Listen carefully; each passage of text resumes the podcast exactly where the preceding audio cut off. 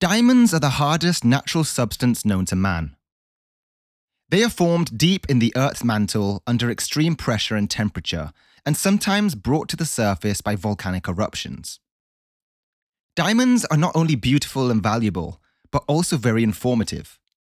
They can tell us a lot about the conditions and processes that shaped our planet over billions of years. And one of the most intriguing questions that diamonds can help us answer is how continents formed and moved over time. Continents are the large landmasses that we see on the surface of the Earth today. They are made of lighter rocks than the ocean floor, and they float on top of a dense layer called the asthenosphere. Continents drift across the Earth's surface, sometimes colliding and merging, sometimes breaking apart and drifting away. These movements create what we call the supercontinent cycle, a long term pattern of continental assembly and dispersal. The supercontinent cycle has a profound impact on the climate, the environment, and the evolution of life on Earth. For example, about 300 million years ago, most of the continents joined together to form a single supercontinent called Pangaea. This caused dramatic changes in the global climate, creating vast deserts in the interior and ice sheets at the poles. Pangaea also allowed land animals to migrate and diversify across different regions leading to the rise of reptiles and mammals. But how do we know how continents formed and moved in the distant past? How do we reconstruct the history of the supercontinent cycle? Well, we're going to discuss these fascinating topics in today's episode. So sit back and relax, because this one's going to be interesting. I'm your host, Mr. Earth Guy, and you're listening to Earth SciShow.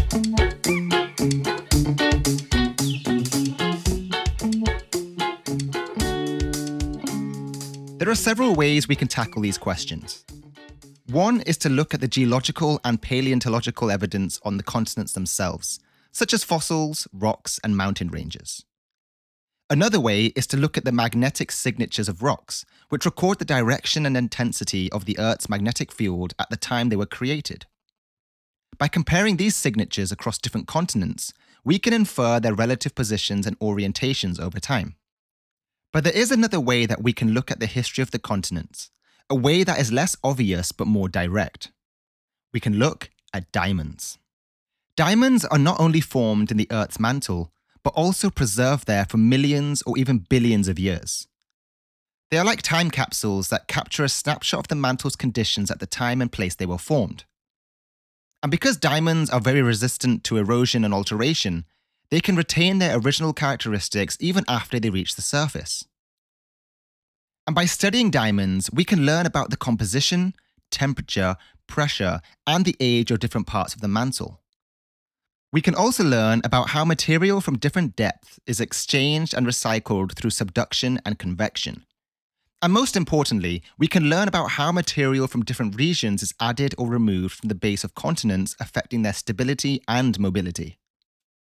This is exactly what a team of international experts did in a recent study published in Nature. They analysed ancient diamonds that were formed between 650 and 450 million years ago under the base of Gondwana, a supercontinent that included most of today's southern continents such as Africa, South America, Australia, India, and Antarctica. These diamonds are very special because they are super deep diamonds. They were formed at a depth ranging from 300 to 700 kilometers below the surface, much deeper than most diamonds that are formed at depths of 150 to 200 kilometers. Super deep diamonds are extremely rare and difficult to find, but they can reveal secrets that ordinary diamonds cannot. The team collected super deep diamonds from mines in Brazil and Western Africa, two regions that were once part of Gondwana. They then analyzed tiny mineral inclusions inside these diamonds using various techniques such as radiometric dating, isotopic analysis, and spectroscopy. These inclusions are like fingerprints that tell us where and when each diamond was formed. What they found was surprising and fascinating. They found that these super deep diamonds were not formed from pure mantle material, but from a mixture of mantle material and subducted oceanic crust.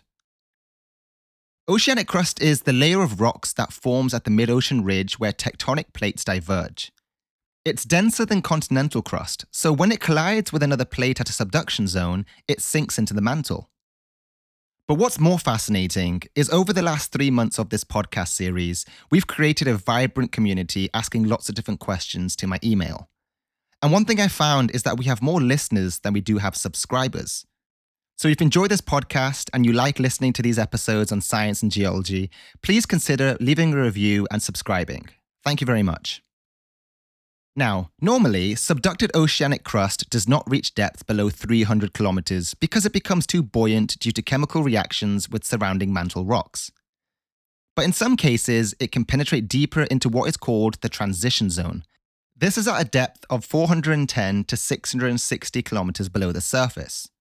This is where some of the super deep diamonds were formed. But how do these super deep diamonds end up at the base of Gondwana? How did they travel from the transition zone to the continental roots? The answer is that they hitched a ride on a rising plume of hot and buoyant mantle material. This plume was generated by the accumulation of subducted oceanic crust in the transition zone, which eventually became unstable and erupted upwards. As it rose, it carried along some of the superdeep diamonds and their host rocks. The plume reached the base of Gondwana, where it met another layer of subducted oceanic crust that was stuck there. This layer was formed when Gondwana was assembled by the collision of several smaller continents about 1 billion years ago. The plume melted this layer and incorporated some of its material into the diamonds and their host rocks. This explains why some of the super deep diamonds have inclusions that are much older than their formation age. The plume also added heat and buoyancy to the base of Gondwana, making it thicker and more stable. This helped Gondwana to resist further subduction and to remain intact for hundreds of millions of years. During this time, Gondwana experienced several climatic and environmental changes, such as glaciation, desertification, and sea level fluctuations. It also witnessed the emergence and diversification of complex life forms such as plants, animals, and fungi. But nothing lasts forever. About 120 million years ago, Gondwana started to break apart due to internal stresses and external forces. The supercontinent split into several smaller continents that drifted away from each other, opening new oceans such as the Atlantic and the Indian. As they moved, they carried along some of the super deep diamonds and their host rocks that were attached to their base. And then, about 90 million years ago, some of these diamonds finally reached the surface in violent volcanic eruptions. These eruptions created pipes of kimberlite, a type of rock that is rich in diamonds and other minerals. These pipes are now mined for their precious gems and other resources. The super deep diamonds that were formed under Gondwana are now scattered across different continents such as Brazil and Western Africa. But they still share a common origin and a common history. They are witnesses of a long and complex process of continent formation and evolution. They are the clues to the hidden world that lies deep beneath our feet. And by studying these ancient diamonds, we can gain new insights into how our planet works and how it's changed over time. We can also appreciate the beauty and diversity of nature, both on the surface and in its depths. Diamonds are indeed Earth's wonders.